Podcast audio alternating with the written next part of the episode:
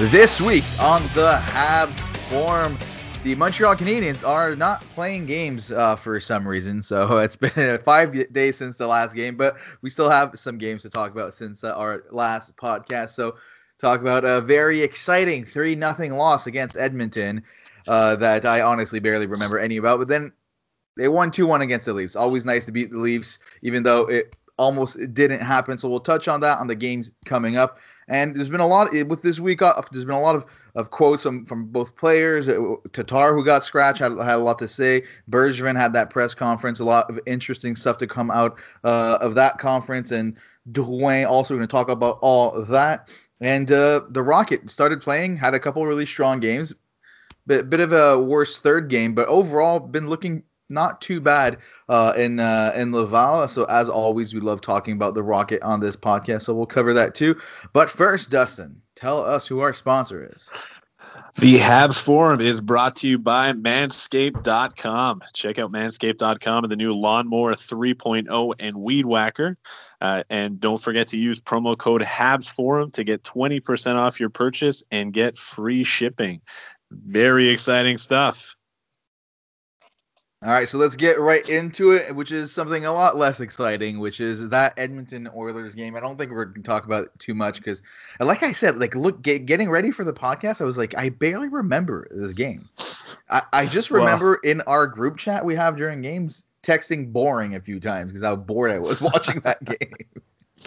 What a boring game. So well, it was uh, it was last Wednesday. So I mean, it, you know, it was uh, you know, it's about a week ago, of course, yeah. the game.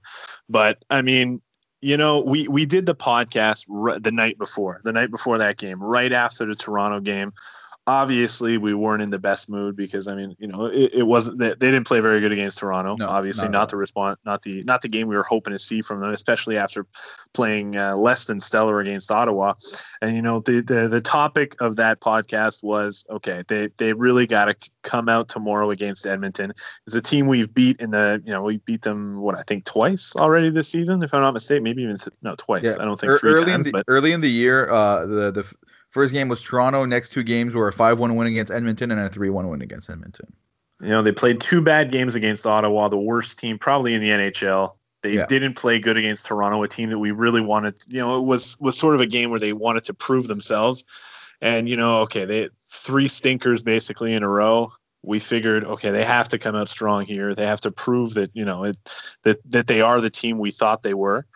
But uh, the complete opposite of that. I mean, what a terrible game. And, and, like you said, I mean, what a boring game. Yeah, and you look at the stats and you see 38 shots on goal from the Montreal Canadiens, which means Mike Smith had a 38 save shutout, which would make you think he had a monster game, but but he really didn't. Like so many of the, the Canadian shots were just like floaters from the point, just not no high danger shots. It, it, I remember watching the game and feeling like the Canadians almost had no chances to score. It's it's not like Mike Smith stood on his head here, you know, like he just did what he needed to do. And the Canadians just just no pressure, no sense of urgency. But what made me kind of worried watching that game, and and even with the two one win against the Leafs, you almost get the feeling, and this is something that you might see happen with the way that the the the division is set up. You end up seeing the same teams a lot. Well, the Ottawa Senators played the trap against the Canadiens, and we saw what it did. It kind of it worked well, and it slowed down the team, and it seems to be the way to do it. And it, it almost seems like other teams have figured out how to play against this Montreal Canadiens team, and it's working. And so far, they haven't really adapted, even though they won 2 1 in the next game against Toronto. I mean, the first two periods, nothing happened. And then they kind of showed up in the third finally. Uh, it's, it, I mean, I, I'm curious to see these games coming up because it really seems like the book is out on the Canadians early in the year. These teams are already getting used to playing against us. And it's, I mean, it's, it's, it's not really looking too good lately. No, that, that's for sure. I mean, you know, uh, obviously through uh, 10, 11 games this season, the Canadians were the highest scoring team in the NHL. I mean, they were, I think, at four points over 4.7 goals a game at one point.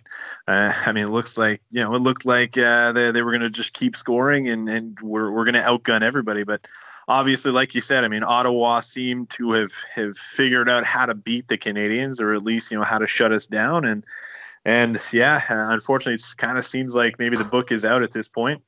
but you know, I mean, obviously the Canadians weren't going to score five goals a game the whole season. That you're any, any you know, we're, we're playing the same teams over and over again. There's obviously going to be you're going to have to make adjustments. And yeah, exactly. And honestly, I mean, you know, make those adjustments podcast, though. Yeah, yeah. I mean, obviously they have to, but uh, you know, it, it sucks the canadians aren't are, are going, you know, essentially a whole week without playing. But uh, you know, I think maybe this break probably came at a really good time where you know they can make those adjustments it's kind of like actually uh, Julien had some quotes about that where it's a double-edged sword. It can be good, but it can be bad, right? Of course, you'd hope the team comes back fresh and they have they've had time to kind of make adjustments and to figure out what, what's been going wrong. But at the same time, you don't love seeing a week off. I mean, now like going in Saturday against the, against the Leafs, the Leafs have had a few games against Ottawa that they'll have. They won't be as fresh, but at the same time, they'll be kind of more ready to go. You would think. So I'm I'm very curious to see how the Canadians come out on on Saturday and and how ready they are to go from from the get go. And it just seems that they were kind of uh, something I saw on Twitter that I, I, thought was interesting is even though the Canadians were doing really really well at the beginning of the year and they're playing hard, they're they're forechecking constantly and getting a lot of goals, playing aggressive. The one constant that was bad that needed to be improved that everyone agreed on was they kept getting penalties. I mean, part of me is kind of worried they've gotten away of their high intensity way of playing because maybe they got scared to take penalties or, or, I don't know what it is. I mean, part of it I think is the other teams shutting them down, but they just don't have that same kind of balls to the wall intensity and whatever it takes, like constant forecheck and constant pressure. I mean, there's a reason why this team got so many shorthanded goals at the beginning of the year, right? But it just hasn't been happening anymore. It's just been kind of watching the game happen and waiting, like you know, not making it happen for yourself, just letting the other team dictate the flow.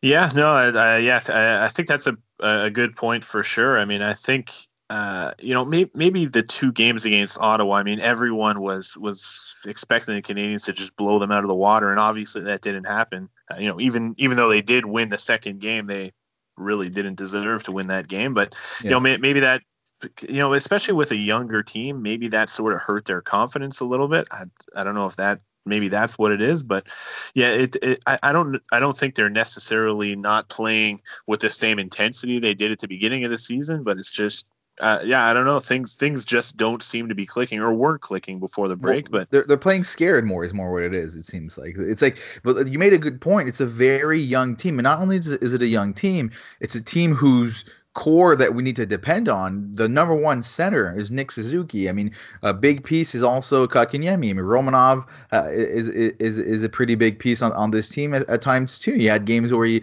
had some of the most ice time on the team as as a defenseman. These are young players that can get more affected by going into a slump than the the, the than the veterans, right? Which is which is where these problems come come out, and just, it's just how is this team going to re- respond to the adversity, right? Because like you said, they weren't going to dominate, you know, like they were against the Canucks against every team all year. And that's why the win against Toronto, the best my best favorite thing about that that win is it was a win on the back of the Canadians' two veterans. I mean, I mean, there's Shea Weber too, but primarily Carey Price, who has to be the best player on this team most of the time, and Brendan Gallagher. I mean, he scored the game-winning goal, and he had a, had an assist on on on the on the tying goal. Going into that game, my thought was, if this team is gonna win, Brendan Gallagher is gonna score. I was I was I was think I should have I should have said that to someone because now the only proof is in my brain. but but I I just it's just one of those things. Just like you see saw in the playoffs at times last year.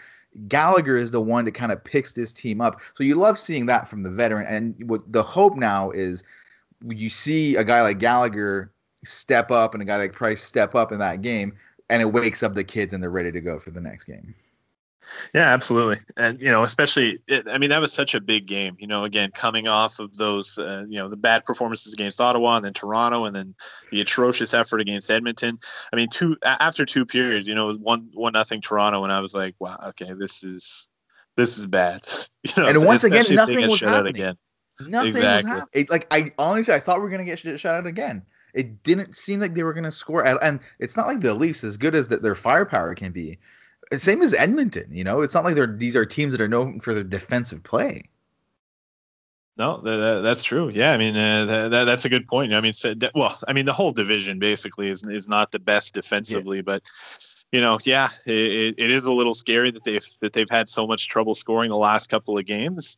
But uh, you know, I mean, hopefully they, they were able to make the adjustments over this week, and and you know, and I mean, especially coming into the next game against Toronto. I mean, the Canadians obviously are going to be rested. Hopefully, they're not too rusty. Toronto has played a couple, uh, you know, quite a few games in a, in a short period of time, so hopefully we can catch Toronto here because I mean, you know, this it's going to be a big game in the standings for sure. It's, you know, if the Canadians want to stay in that running for first place, if they lose to Toronto, you know, they're going to be uh, I think about six or I think six points or maybe eight points back of uh, of that first spot. Well, so it, they're six points back right now, uh, but uh, but Toronto is playing uh, Ottawa today, so yeah. Um, so, so, so that's worth noting. But that, that that's the thing. Since the last game against Toronto, uh, Toronto now is three games against Ottawa, basically. It's just back to back to back against Ottawa, and the first one being that hilarious 6 5 collapse uh, where they were up 5 1, but they bounced back and won one two one the next game. But then, like, as much as the Canadians could be rusty because they've been off for a week, I mean, the Canadians, uh, the Leafs have been playing just the Senators. So uh, the, the, the Canadians should be able to show up and play at a level that's much higher than what the Leafs have been facing with the Senators. I, am really curious to see how they show up uh, after one week off because I, I, hope they come out ready to go because it's it's a week seems like a long time in the middle of the season, but it should still be fresh in their minds that they they were coming off some very poor play. Oh yeah, definitely. I mean. Uh, you know, uh, obviously against, uh, you know, it's, it's going to be a tough game against Toronto for sure. But you know, like you said, hopefully they're not too rusty going into this game. It's going to be a really big game. But I mean, I think maybe this the, the the rest came at exactly the right time where they can hopefully make some adjustments. But uh, yeah, it's, gonna, it's definitely going to be a tough game. And now the, the big news for that uh, Leafs game before the game started was Thomas Tatar getting scratched, which was a bit of a confusing move for me. It, it just seemed so random, almost like Cla- Claude Julien just kind of took a dart, threw it at the board, had maybe five or six names, and it just happened happened to line a Tatar. And then it's kind of unfortunate for him in one way that his line is the line that scored the two only goals for, for the Canadians, and that's while he was sitting in the press box. But by all accounts, I mean, I think it's Ben Chiarot was quoted saying that you, ne- you never would have known he was scratched. He was super excited for the team that they won. Like he, he was kind of their best cheerleader after the game. So you love to hear that. You know, yeah, he had the the, the, the positive attitude there. Uh, I, I can't I can't wait to see how he responds because I don't think he's going to be scratched again, obviously, uh, uh, against the Leafs. But I mean, what what did what did you think about that move? Like it just seemed so random to scratch Tatar, honestly. I mean, yeah, it was, it was, definitely a little. It was pretty unexpected, uh, for sure. But at the same time, I mean, you know, you know, I think we talked about it last week that Tatar has really not been pulling his weight. You know, he got off to not a bad start.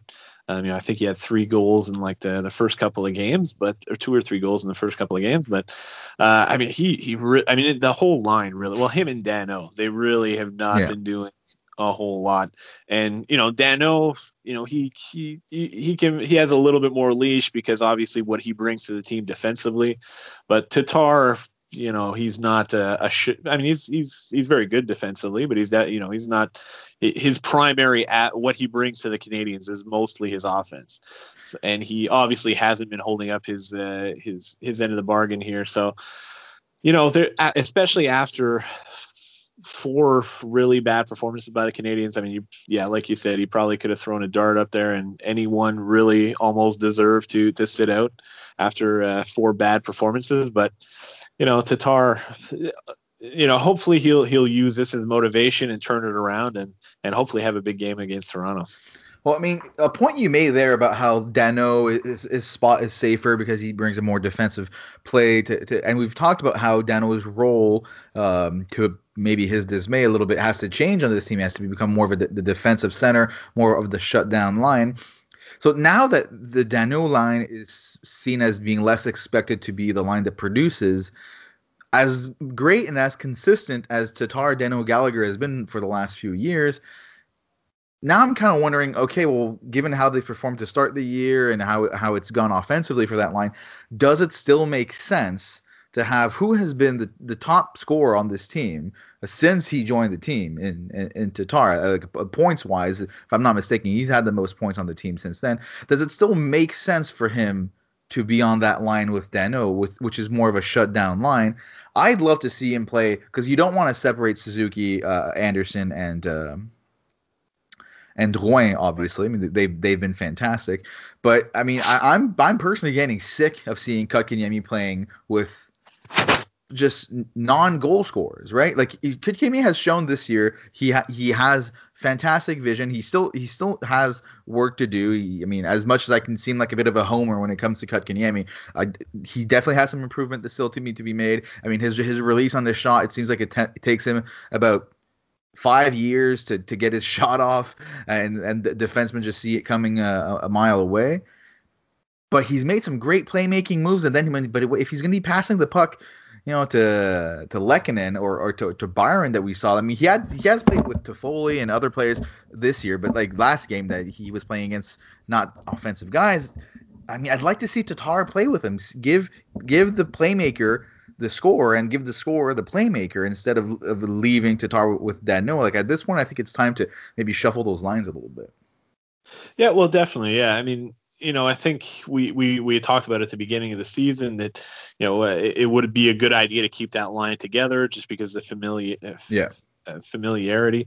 And obviously I mean there's so many new guys coming into the uh, coming into the team this season especially with with no training camp. Um, so it seemed like the right thing to do but uh, I mean at this point you know all the other lines seem to be performing and it's that line that's sort of you know dragging behind the others. So it, it might not be a bad idea I mean, I you know at the beginning of the season when obviously the Canadians were scoring a bunch, it, it wouldn't have been probably the best idea. But I mean, at this point with them struggling, they need a spark somewhere, and especially with the week off, you know, you it, you have a, ch- a, bit of a chance to to you know have a couple of practices with your new line mates if that's what Julien wants to do. So I think it probably makes sense, and I mean, Kotkaniemi, he, he's obviously done very well with uh, with Toffoli and Armia when he was in the lineup uh, man, I'd love to see him with, you know, maybe with Gallagher or Tatar and see what yeah. they can do. Yeah, and it's just maybe then it'll even spark Danault to get a few a few new uh, line line mates to, to go along with him, right? Because it, it just ha- really hasn't been working that much as much as they they were the the Danault and Gallagher kind of paired up for, uh, for for for the win there at the end. That was the line that got the two one win for the Canadiens is just I mean I think it's time to shuffle the lines a little bit to to, to get things going. It I'll be curious to see if we start the game with the same lines uh, uh, against Toronto because it's been a, a few, a, few, a week off, but if they do, I would think he is ready to, to shuffle it very very uh, quickly. Uh, and the the other the, the the main though positive I took from that game is I, I really really liked Mete's play uh, against against Toronto. And the first few games when he came back, it was very very very obvious that he was trying to do too much. He was all over the ice and just kind of playing like a chicken with his head cut off, you know? He's just skating everywhere, trying to do too much and not playing his game like he should. But I thought he had a really strong performance in, in that Saturday game against Toronto. And as much as I didn't want to keep seeing him as like the first line left left D uh, next to Weber, seeing his transition game and his speed on more of a bottom pairing for the Canadian, I really do like seeing that, and I I'm starting to think it would make sense to have him in the little lineup a little bit more often because that's definitely a weak spot on this defense because it's it's it's Chiarot, Weber, Edmundson. I mean, they can be solid in their own ways, but they're not the quickest players. They don't have the quickest uh, tra- transition game, right? Romanov is probably the, the quickest defenseman outside of Mete, that who's been kind of a, a regular on the team. I, I, do like seeing more speed and transition from the defense. That's how you create offense in the modern NHL. So getting Mete in the lineup a bit more often, I think, might not be a bad thing. Yeah, I mean Mete is is absolutely the perfect five, six, seven defenseman.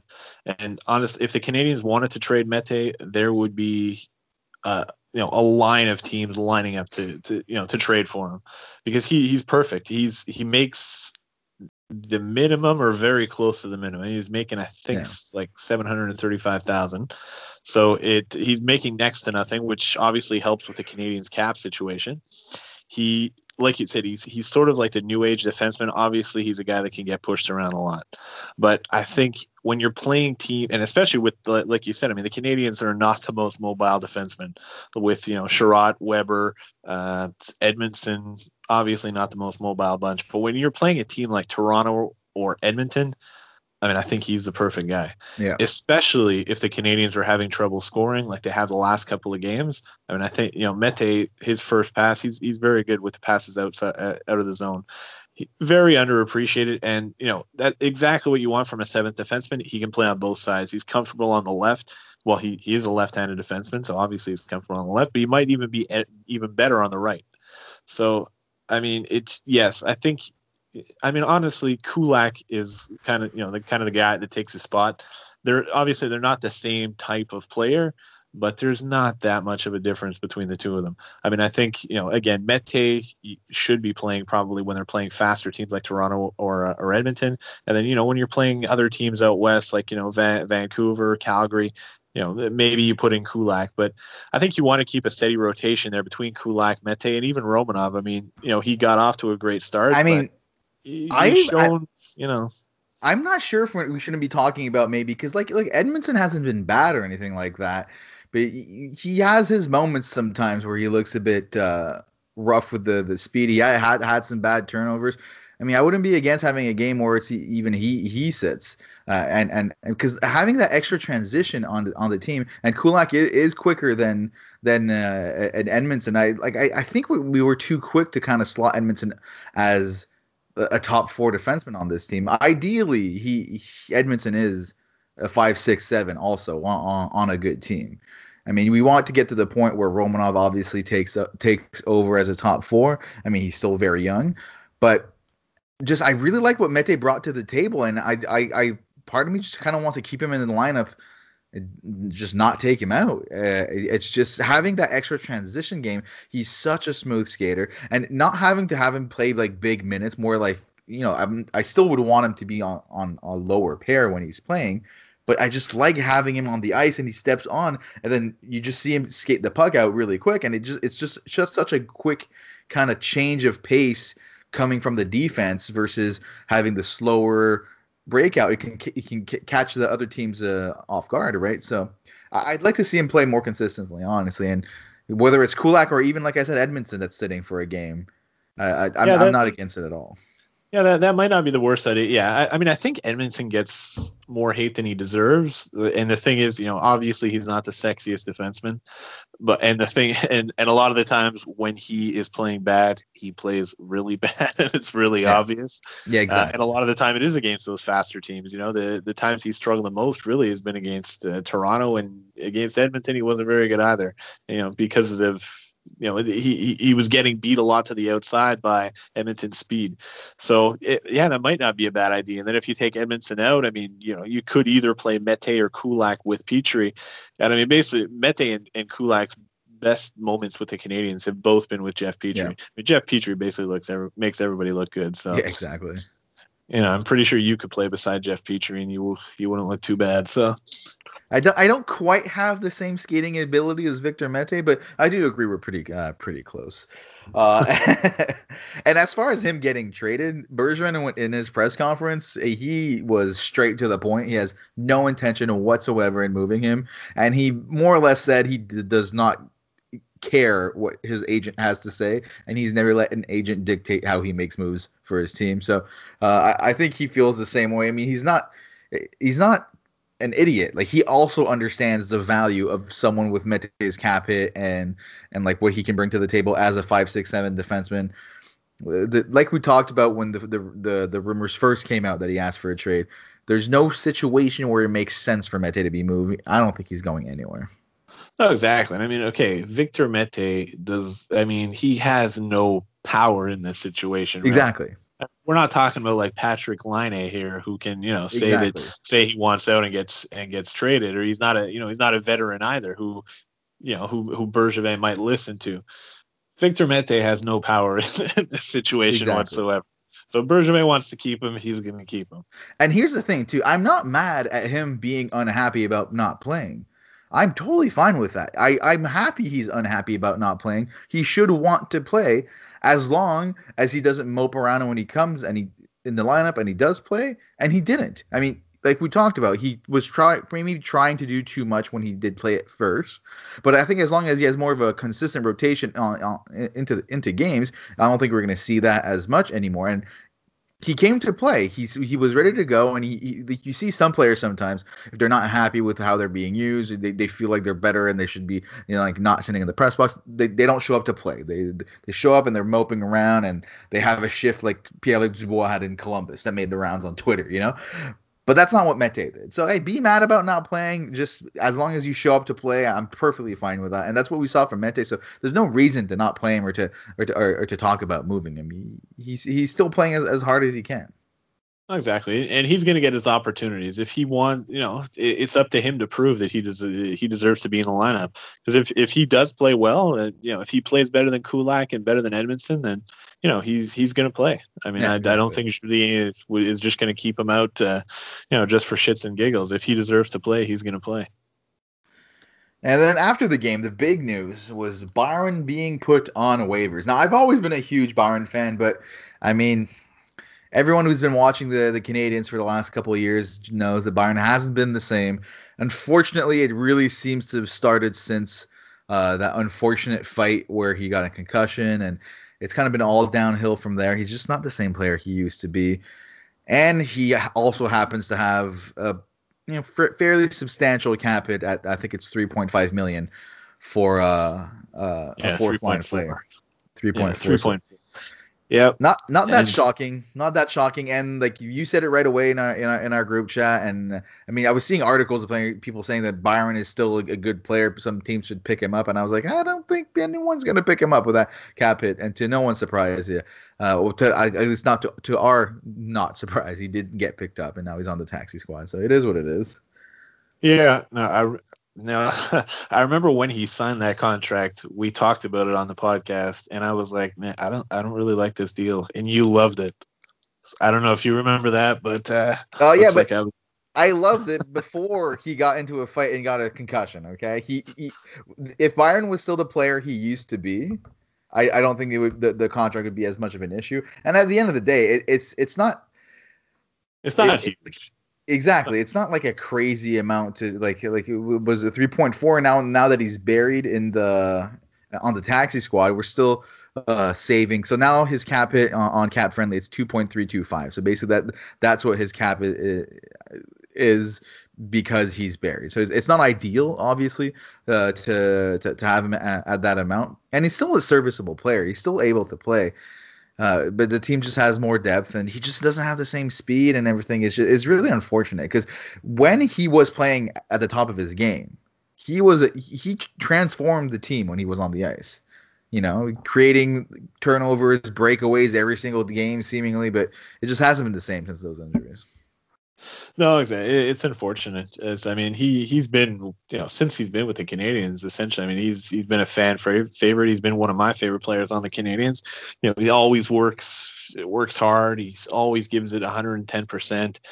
I mean that that speed. I mean all the shorthanded goals, shorthanded breakaways that he scored on. You know, but yeah, unfortunately, and, and he, I don't know. I, I kind of saw flashes at the beginning of the season that gave me hope, but yeah, I don't know. It, it just hasn't been happening for him. I mean, he not not that he's been that bad, but yeah, he he seems to have maybe lost a step, and and like you said, and unfortunately hasn't been really the same since he since he had that concussion and that ridiculously stupid fight yeah. with Mackenzie Weegar a couple that, of years ago. I mean that that was so frustrating when it happened, and, and you saw it right away that he he, he got hurt really bad from that uh, fight. But the, the thing is, at this point though, as much as he's not the same as he used to be, like I said, he's still a very good player. It's just one of those situations where the contract is what's kind of hurting because the Canadians can save like oh, a bit over a million by by putting him on the taxi squad, and it's just they're so close to the cap. Like if the Canadians were a, a team like last year, where they had ten million dollars in cap space, I don't think Paul Byron would have been sent to the taxi squad because he's still a good fourth line player. De- definitely, like a, he's a luxury to have on the fourth line. Even still, even though he's slowed down, but with that cap hit, it's a bit harder. That's that. That's the thing. You know, he's he might be a little frustrated. That I mean, he probably maybe he's thinking if he didn't have this contract, he'd be playing instead of sitting in the press box. So it is what it is. You know. Yeah, I mean, he's still got a spot on the Canadiens. Like he's not going anywhere. He's not going to be sent down to Laval. You know, no. he he's going to play. He's going to be called back up, I'm sure, on you know on Saturday before the game. Um, you know, so I don't think he's going to be on the taxi squad for very long. He he's still going to play, you know, maybe not necessarily every game for the Canadiens, but he's going to be in the lineup on a regular yeah. basis. And now uh, that he's cleared waivers, it's much more flexible. You can kind of yeah. move him up and down as much as you want. Exactly. Uh, yeah, you know, I mean, uh, and he's a good guy to have. You know, he can play a little bit higher in the lineup if if there are some injuries. So for sure, know, I, I mean that's that's been the story of the Canadiens. I mean they have a lot of depth, so they're going to have to make moves like this. And you know he he's definitely not done with the Canadiens. He's he, he's going to play his fair share of games. But uh, I mean, you could still see a trade happening now because the thing is now that because this is what happened uh, with uh, Alex Galchenyuk, right? No one picked him up off waivers, but once he cleared waivers, a trade happen because it's a lot easier to trade a player that's already gone through waivers, right? Because it was an AHL trade instead of being an NHL trade and, and, things like that. So there is that extra flexibility. So you might still see him get get moved now now that it's happened. But uh, like you said, he still has the the, the, the spot on the team. Uh, but uh, the, the, the, what's interesting though is he is an assistant and uh, on this team, and I, I do believe you had a question from Twitter about that. Oh yes, yes, we did get a question here. Uh, probably should have had that ready. Give me a second here to pull it up. Uh, so yeah, our so our question comes from Kevin Rogers at KA Rogers 77. With Byron on the taxi squad, do you give the A from his jersey to another player? My vote would be for, uh, for Petry if we do, uh, or if they do. And then uh, Clarky at CMC732 Clarky on Twitter uh, said Danault or Lehkonen would be good options as well. Um, so I mean, first of all, you know, he's still with the team. Um, yeah. So I, I, he, they're not just going to take the A off his jersey. Yeah, exactly. You know, and here's the thing: he's been injured in the past, and other players have had an, an A on their jersey when he's been injured. Like the team hasn't played games with just one assistant captain. I know you were arguing this with me before we started the podcast, but I googled Jeff Petry assistant, and there's plenty of pictures of Jeff Petry wearing the A online. He's already had the A on his jersey in the past, and he will again if there's games where Byron is sitting out. And Jeff the he's the only logical choice here. It, it, it, has to be Jeff Petry gets the A. I mean, Danault, no way. I disagree with that completely. With everything that happened in the offseason, with the whole contract dispute and all that, he's not getting an A on his jersey. Uh, Lehkonen maybe. I mean, that's kind of an interesting one. I don't know if a lot of fans would agree with the Lehkonen call, but that's an interesting one. Petry's the, the most logical one, though. Yeah, no, I definitely agree. agree. Petry definitely makes the most sense uh, by far. Uh, yeah, like I'd love to see Twitter or like no, exactly French hey. media uh, if that happened. and we love Lehkonen on the podcast, and you think he, oh, we think yeah. he brings a lot to the team. Uh, and the thing is, you never know how good of a leader truly they are in the locker room. You know, so so no no one really knows like exact. Maybe Lehkonen is a great leader in the locker room. I don't know, but it, it starts and ends the conversation with Jeff Petry. It just it, there's no one else that really comes close uh, as far as deserving the letter on the jersey it, when Byron is out. You know. Yeah, well, like you said, we don't really know what's going on in the dressing room, but Lehkonen kind of strikes me as like a really quiet type. I mean, yeah. who knows, maybe not, but uh, yeah, Dan, no, I mean, it, you know, before the season, I would have said yes, but like with the way things are going, and is he gonna stay? It, and like, yeah, do we want to add more pressure on Danault's shoulder? I don't think you know. That's something I'd like to talk about. Is okay because uh, I mean Tatar and Danault are in the same boat here. Do you and uh, I mean I feel like a lot of talk is about okay they're in a contract year and just the pressure is too much. How much impact do you think that really has? Well, like I've never been in a situation obviously where I could potentially make millions and millions of dollars if I do a good job but I, I don't know. I can't see that like being that big of a of a distraction. Like, are you really thinking about that when you're on the ice? I don't know if the distraction for Danault is as much the contract uh, as it is. Like, I, I, definitely don't think that that's the situation for Tatar. I, I don't think it's. Uh, I think it's more just it hasn't been clicking for him, and and maybe he needs to be shuffled around in, in the lineup. And as far as Danault, I think even more so than the contract situation, it might be the idea that he's seeing the kids coming up and replacing him and he kind of maybe doesn't like that his role is changing and it's making him maybe want to do more than what he should. He's not playing his game as much as he should. And i do think on some level it can affect how, how players play. I just think it affects everyone differently.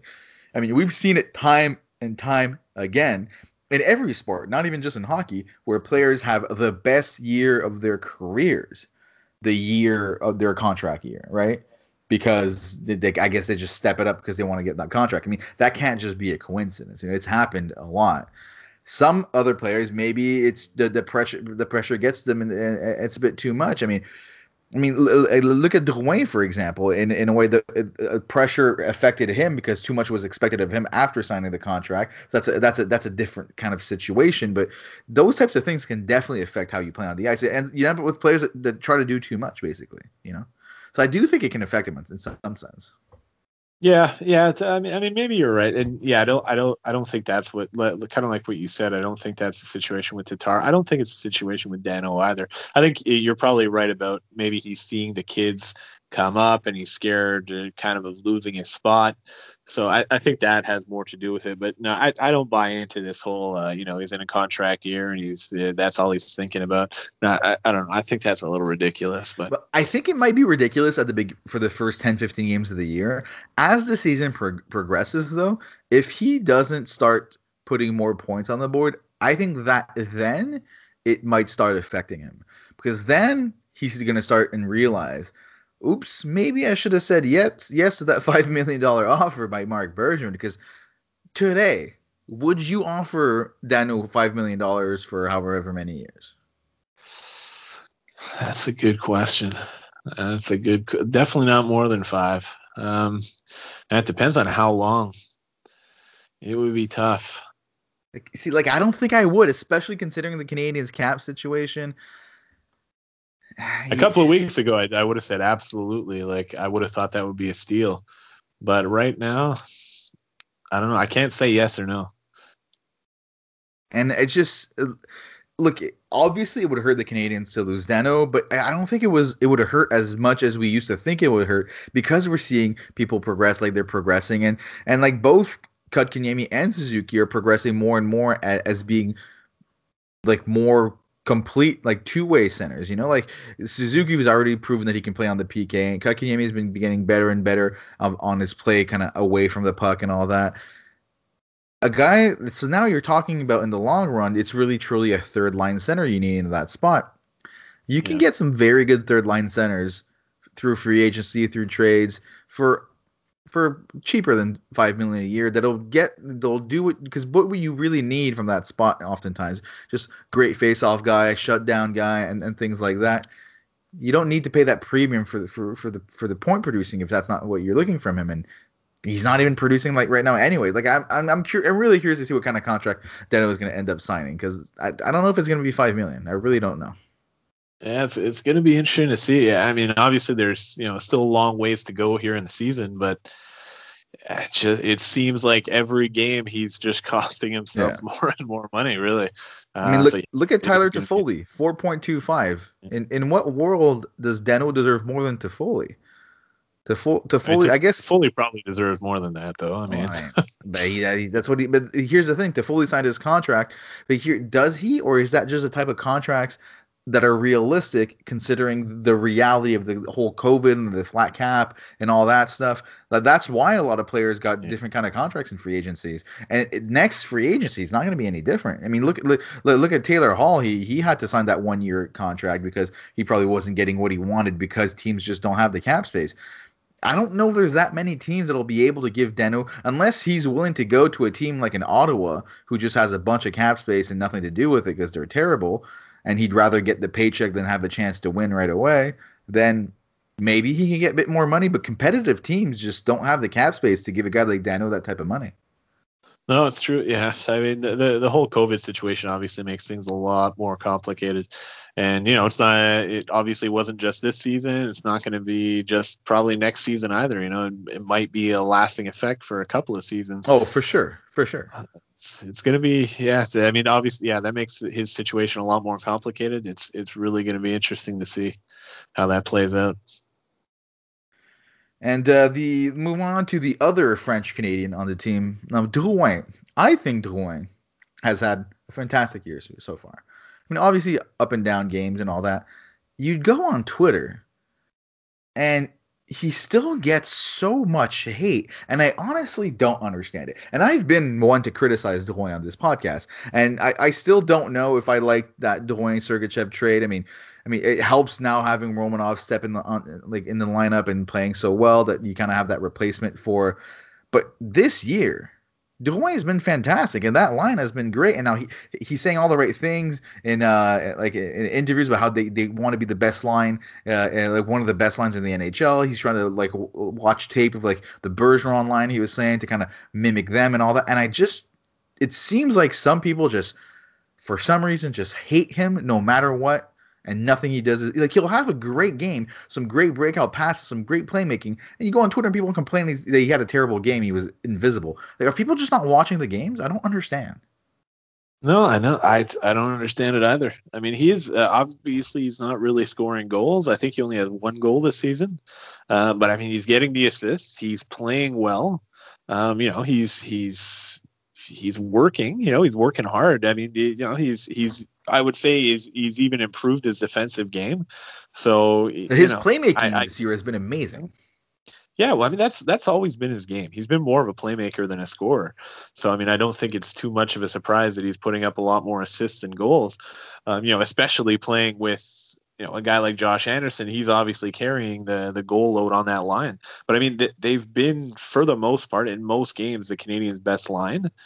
So no, I, I don't quite understand it, and, and I, I feel like it's not just Habs Twitter either. So I mean, Habs Twitter, you know, for whatever reason, they'll they'll find a guy to hate, and you know, it's kind of like Lehkonen. A lot of people hate Lehkonen. A lot of people realize how good he is, but you know, it's it's it's pretty. He's he's kind of polarizing on on on Twitter. Uh, but yeah, it seems like everybody hates Drouin. But even in the media too, like the French media, I feel like they give him a hard time too. Like the that he's not producing enough or that you know he's not up to their expectations, which I find kind of funny because it seems like you know, obviously you have the two uh, you have the two French Canadians on the team. You have Danault and Drouin. Danault, I feel like he gets this huge leash that like yeah. he's having a bad season, but everybody's like, ah, you know, the, all the French media is like, ah, you know, he's playing great defensively and and he brings so much more to the team. And you have Drouin, who's having a great season, it was really he was he was playing probably his best hockey he's had ever with the with the Montreal Canadiens, and for whatever reason, you know, he's even being shit on by the media. So no, I I I don't understand. I, I really don't understand.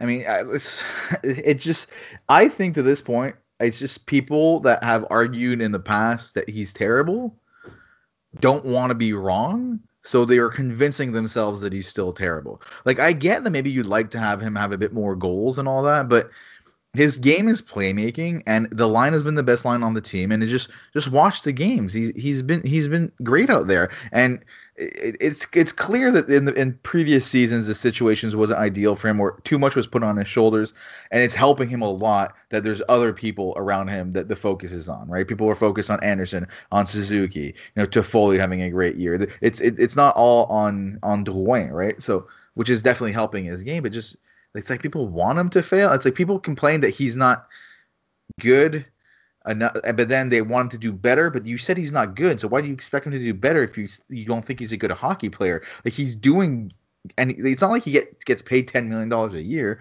He's producing at a fair level for the contract he has. I don't know what else they want from him. I think maybe maybe another another part of it is, you know, in, in years past when the Canadiens have had not you know a, a, lesser team where Drouin was basically the most skilled player on the team. You know, he he maybe was trying to do more and probably more than he should have been mm. and you know he where he was playing more uh, more of a flashy flashy um, you know he was getting those first nine minutes he was he was the most skilled player on his line he was making all these flashy plays this year he's not necessarily the most talented player on the on on the team and and probably not even on his line you know he's he's playing more within his his abilities i guess you could say he's not trying to do too much he's he's doing what he needs to do at both ends of the ice, I would say. So uh, maybe, maybe that that plays into it too. I guess he's not as flashy as we've seen, but I mean, he's definitely more effective. Yeah, And, and, there's always the, the French thing, right? It's like it's why French players often don't want to come to Montreal. There's that extra level of pressure, like on, on both sides. English media just kind of feels like French players get uh, are too much of a focus, and then French media expect every French player that comes here to be the next Guy Lafleur or Rocket Richard, you know. And it's like, okay, let's let's calm down, okay? like that's not the the, the the the expectations you can have of someone. But I mean, I I I've been perfectly happy with his his game so so far this year, and I, I love hearing that. Like just that line overall has been so good, and, and I love hearing that what he says about wanting to be one of the best lines in the league, and he's really focused on the success of the line. He's not focused on his own personal success, and I mean, he's saying all the right things. That just, I mean, I don't know. I guess we're just agreeing here. He's just there's there's nothing bad to say for for his season so far. He's been one of the bright spots. No, exactly. Well, I mean, I think there's been a lot of bright spots, but yeah. I mean, he's definitely been one of them. You know, he's uh, yeah. I, I I I don't know how people are focusing on him as a bad player. I mean, I think there's there's worse players on the Canadiens so far this or worse performances on the Canadiens so far this season. And the assist too. It's like I feel like he's had like it's not like it's just he's getting lucky rebound like he shoots and the player gets a rebound or a secondary assist he's sent like four or five guys on breakaways this year so far. Like beautiful, like split the defense, send the guy on the breakaway passes. He's done that a lot this year, and not all of them have, have resulted into goals.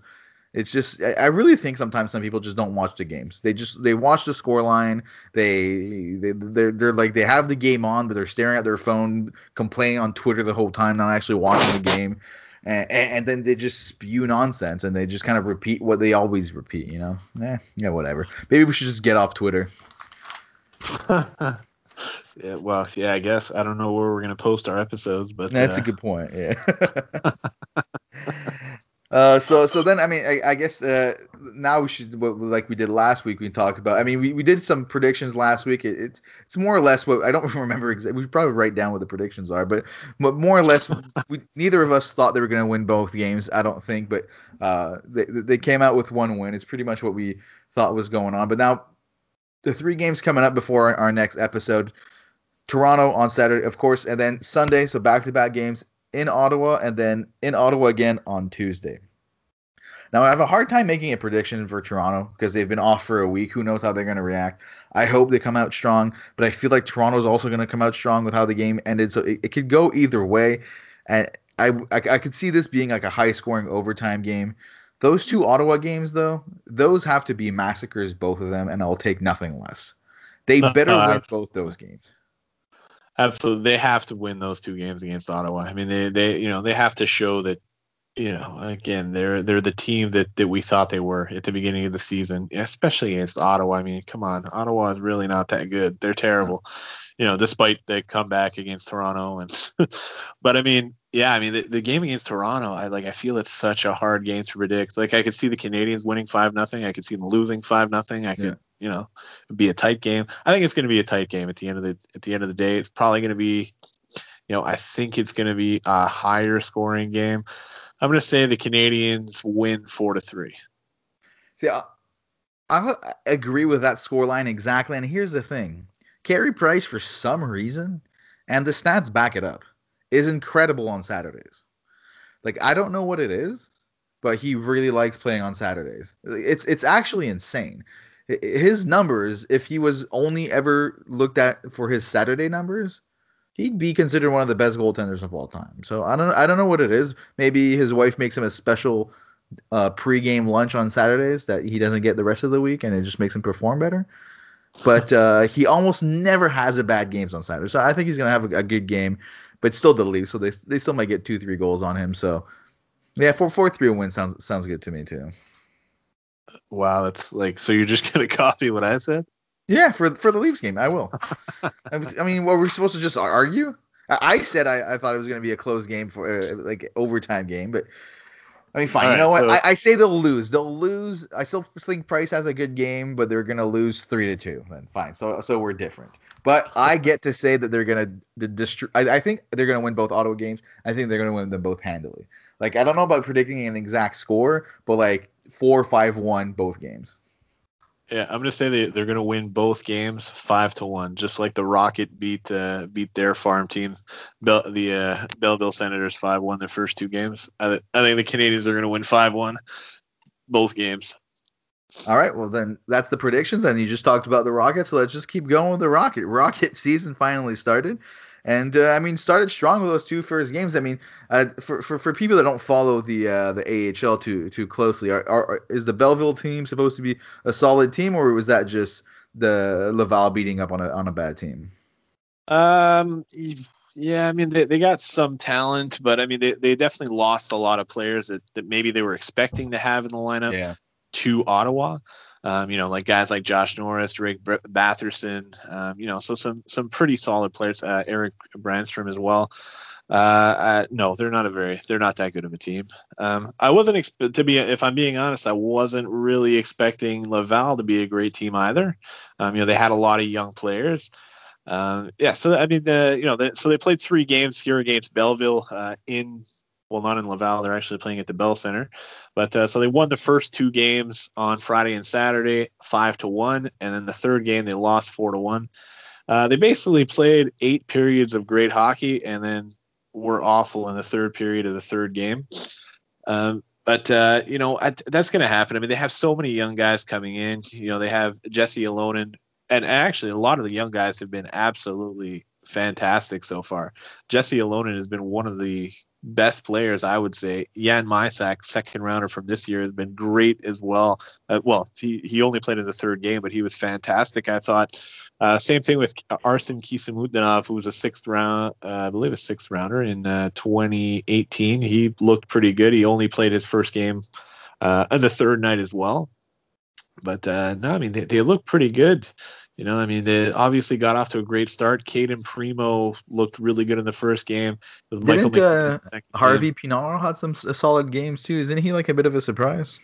Yeah, absolutely. Actually, yeah, I forgot to mention him. Uh, Raphael Harvey Pinard, seventh rounder in, I believe, 2019. Uh, yeah, he he was fantastic. He's playing actually on the first line, or played a lot on the first line. So he's looking absolutely fantastic as well.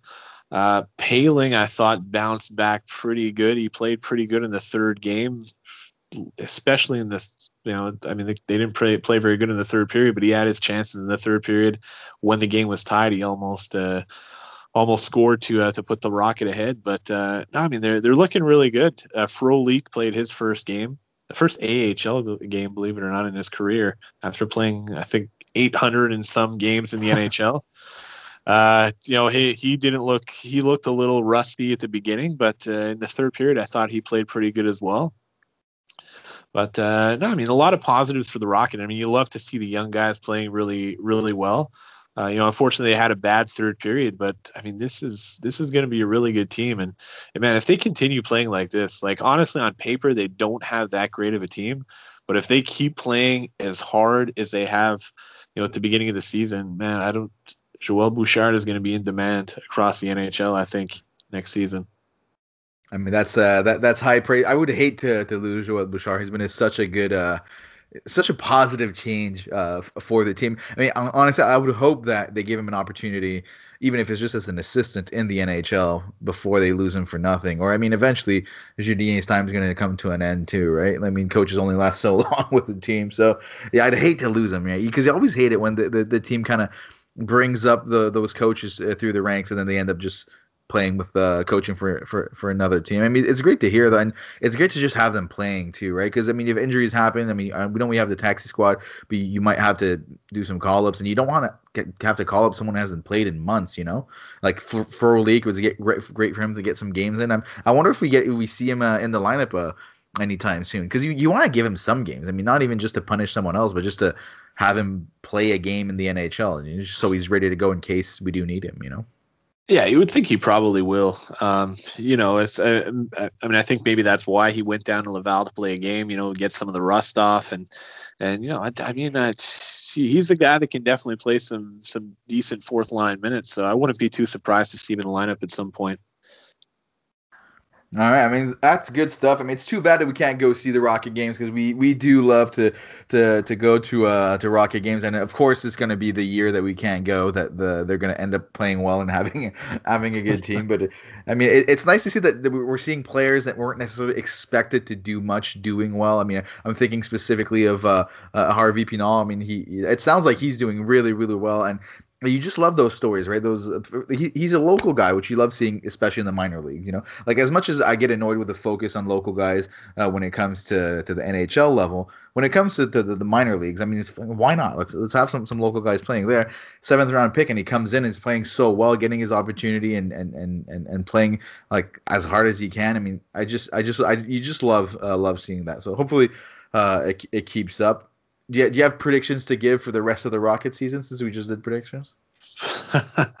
for the rest of the Rocket season, uh, I don't know. I don't know. I mean, it, it, are you shocked by the like? Do you, do you think that this is just a couple of games, or do you think this is actually the Rocket team that we're going to see this year?